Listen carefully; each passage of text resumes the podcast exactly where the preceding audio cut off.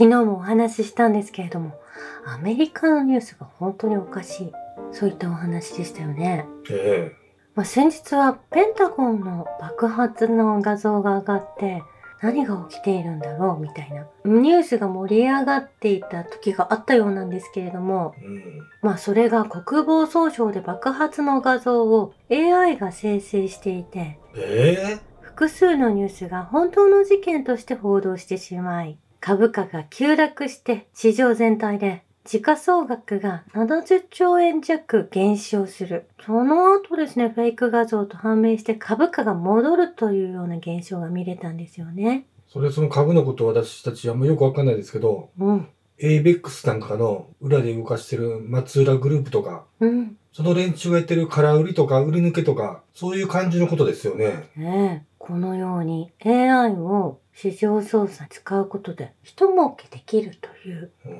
一例になるんですよね。なんかペンタゴンの爆破のニュースを取り上げなくてよかったなと思ったんですよね。えまあ、そして別の意味で日本のニュースもおかしいなというのが、鹿児島県で県総合防災訓練テストをするためにですね、えうん鹿児島県の姶良市上空に F15 の戦闘機を飛ばしたということなんです。えなんで防災訓練に戦闘機が飛ぶのかということ。えやりすぎでしょ、いくらなんても。まあこれ別の意味で、この戦闘機を動かしていると思うんですよね。うん台湾有事など、そういったもののために、もう軍事行動ですよね。ええ明らかに。まあ前回のヘリコプターが無残にも海上に墜落したのもとても怪しかったですけれども、これなんかはもう軍事的に動いているというところを防災訓練にすり替えているんじゃないかと思うんですよね。えそしてここに来てヒラリー・クリントンがですね、トランプ氏の勝利はウクライナの終わりということを発言していて、そしてウクライナの戦争が終わった後は、まあ、チャイナプラン、フォー台湾、まあ、台湾有事を用意しているんですよということも、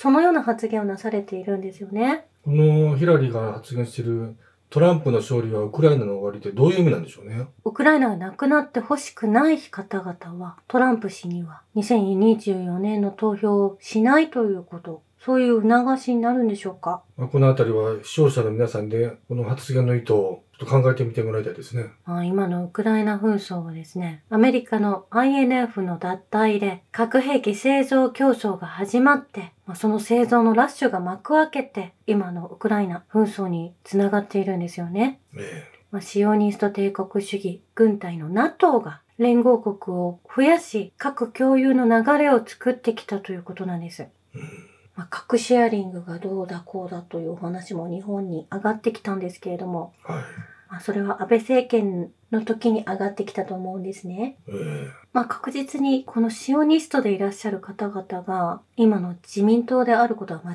違いない。そして今に至るということなんです。うんそして先日バイデン氏は戦闘機 F16 の供与は他国から間接的に行うと、まあウクライナに提供するとおっしゃられているんですけれども、この部分見逃せない内容になるんですよね。えそして横田基地に F16 を持ち込む予定であるということが読めてきたようなんです。日本は F16 を保有しないと国内世論をまとめているんですけれども、実際にはアメリカによって自由にそういった武器が日本に持ち込まれる。そういった状況になっていることを日本人は知らされていないということなんです。どんどんどんどん戦争に向けての準備が進められているわけですね。ええまあ、国内世論がそのように伏せられていて、日本は武器などを持っていない。これから揃えていくんだというような世論に、世論工作がなされているんですけれども、はい。日本は当に F35 という戦闘機を世界で2番目に保有しているということも事実なんですよね。ええということはやはりアメリカは日本を盾にまた代理戦争をさせようとしてるわけですね。ええ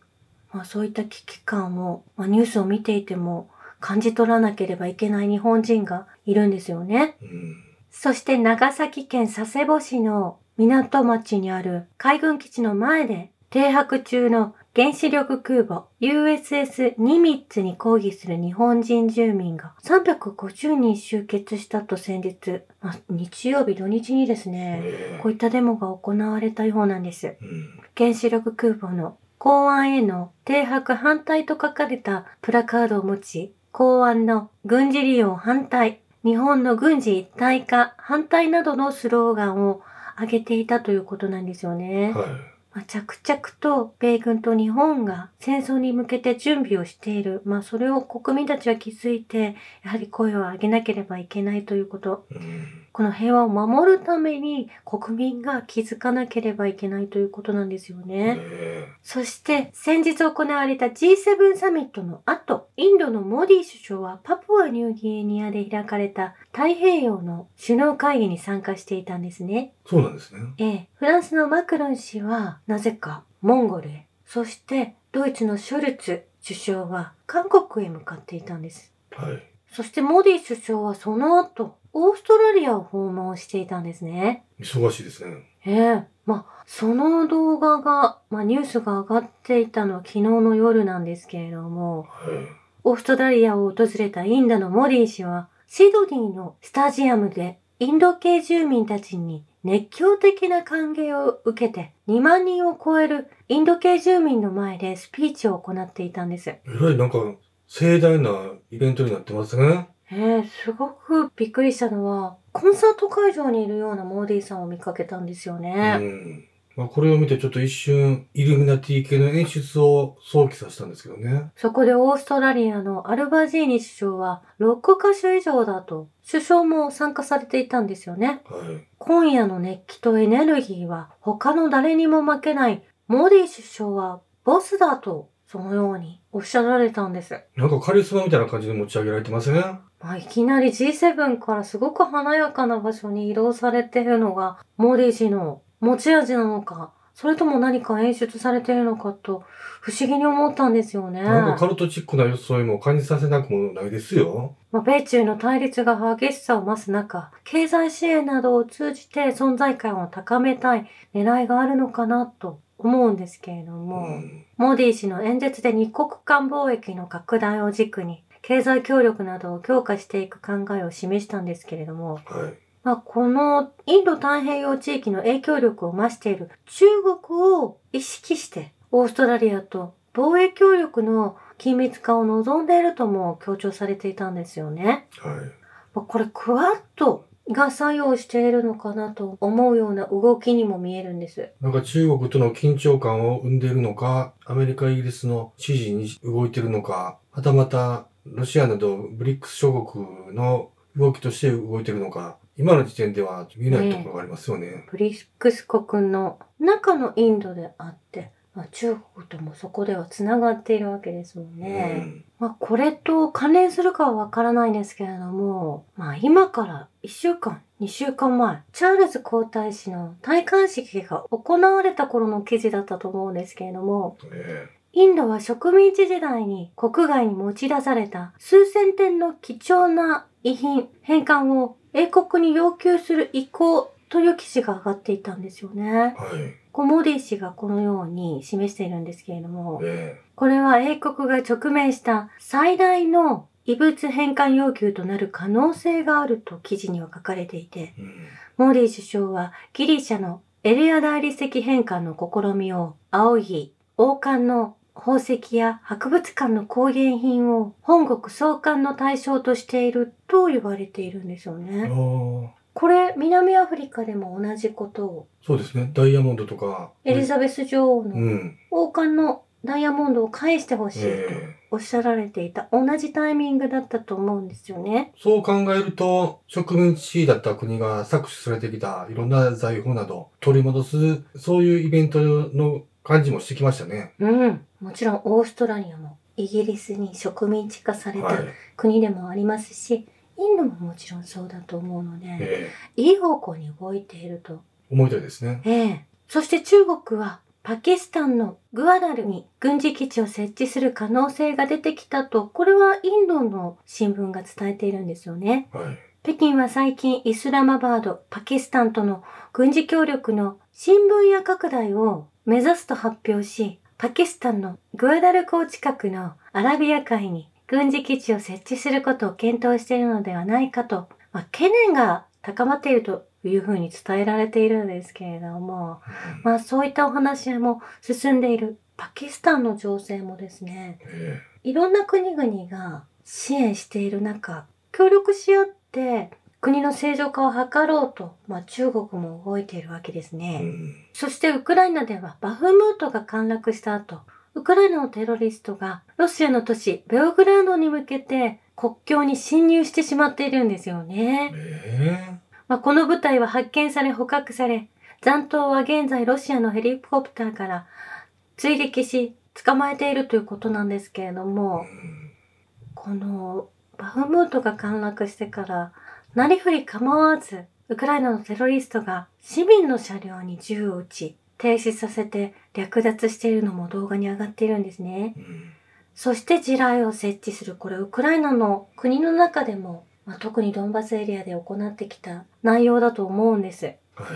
これ西側の全面支援があるから何をやってもメディアで止められてしまうので好き放題やってしまうウクライナテロリストがいるんですよね。もうこんな本当にしょうもないね、ことにお金と労力を使うのをやめてね、うん。旧中央銀行システムから離れた自由な貿易で、それぞれの国が発展していくような方向に尽力を尽くしてもらいたいですよね。ええまあこのキエフ政権が、まあ、いつまでもこのナチスドイツの残党、すなわち NATO ですよね。うん。NATO のテロリストたちも共通して、まあ、ナチスの鍵十字をつけている人たちが、このテロリストとして動いているみたいなんですけれども、えアメリカ製軍用車にナチスドイツの十字をつけて、もう住民を殺害している時点で、国際犯罪法にもう値するはずなんですえね。うん。まあこれらの武装勢力は完全に壊滅したという報告ももう上がっているので、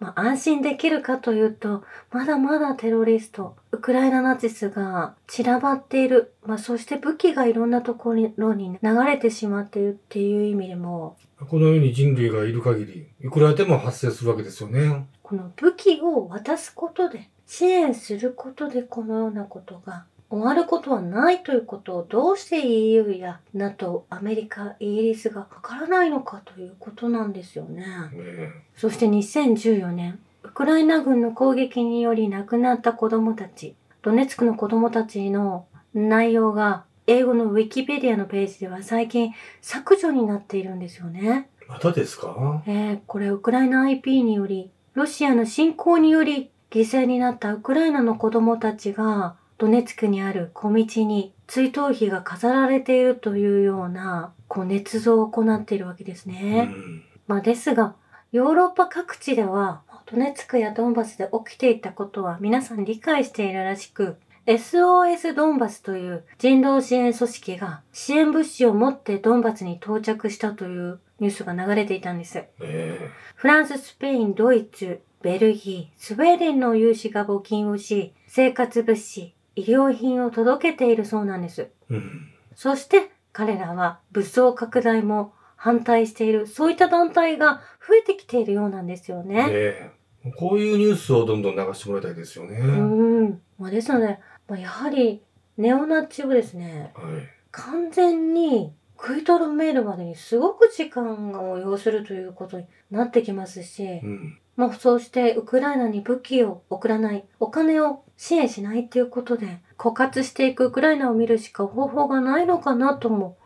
思えるんですよね。えまあ、ですが、在日ウクライナ大使館では、まあウクライナ大使が去年、ツイッターに上げられていた内容をまた見かけてゾッとしたんですけれども、え何ですか？EU のリーダーはウクライナで、ウクライナがあなたたちをロシアから守りますと、戦争への支援を止めないでください。そして、ロシアの燃料にはお金を使わないように、というような内容を駐日ウクライナ大使館が Twitter で上げていたのを思い出したんですけれども、え。まあ、この人たちが本当にいる限り、考え直さない限り日本は支援をしてしまうんだなと思ってしまうんですよえね。えそして日本のメディアもすごく狂っているなと思ったんですけれども、えはい。去年の秋、ロシア軍がハリコフ地域から撤退した時に、その地域に乗り込んだネオナチアゾフが、ロシア協力者とみなした市民を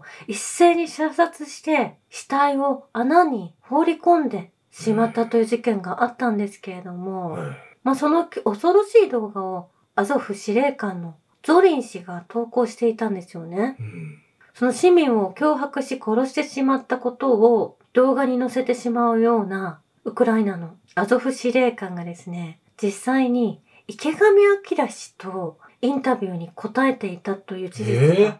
あるんですよね。まあそして日本は絶対にロシア悪でニュースが踊ってるわけじゃないですか。いやいやいやいや。ですので、このような犯罪者と池上彰さんながんで？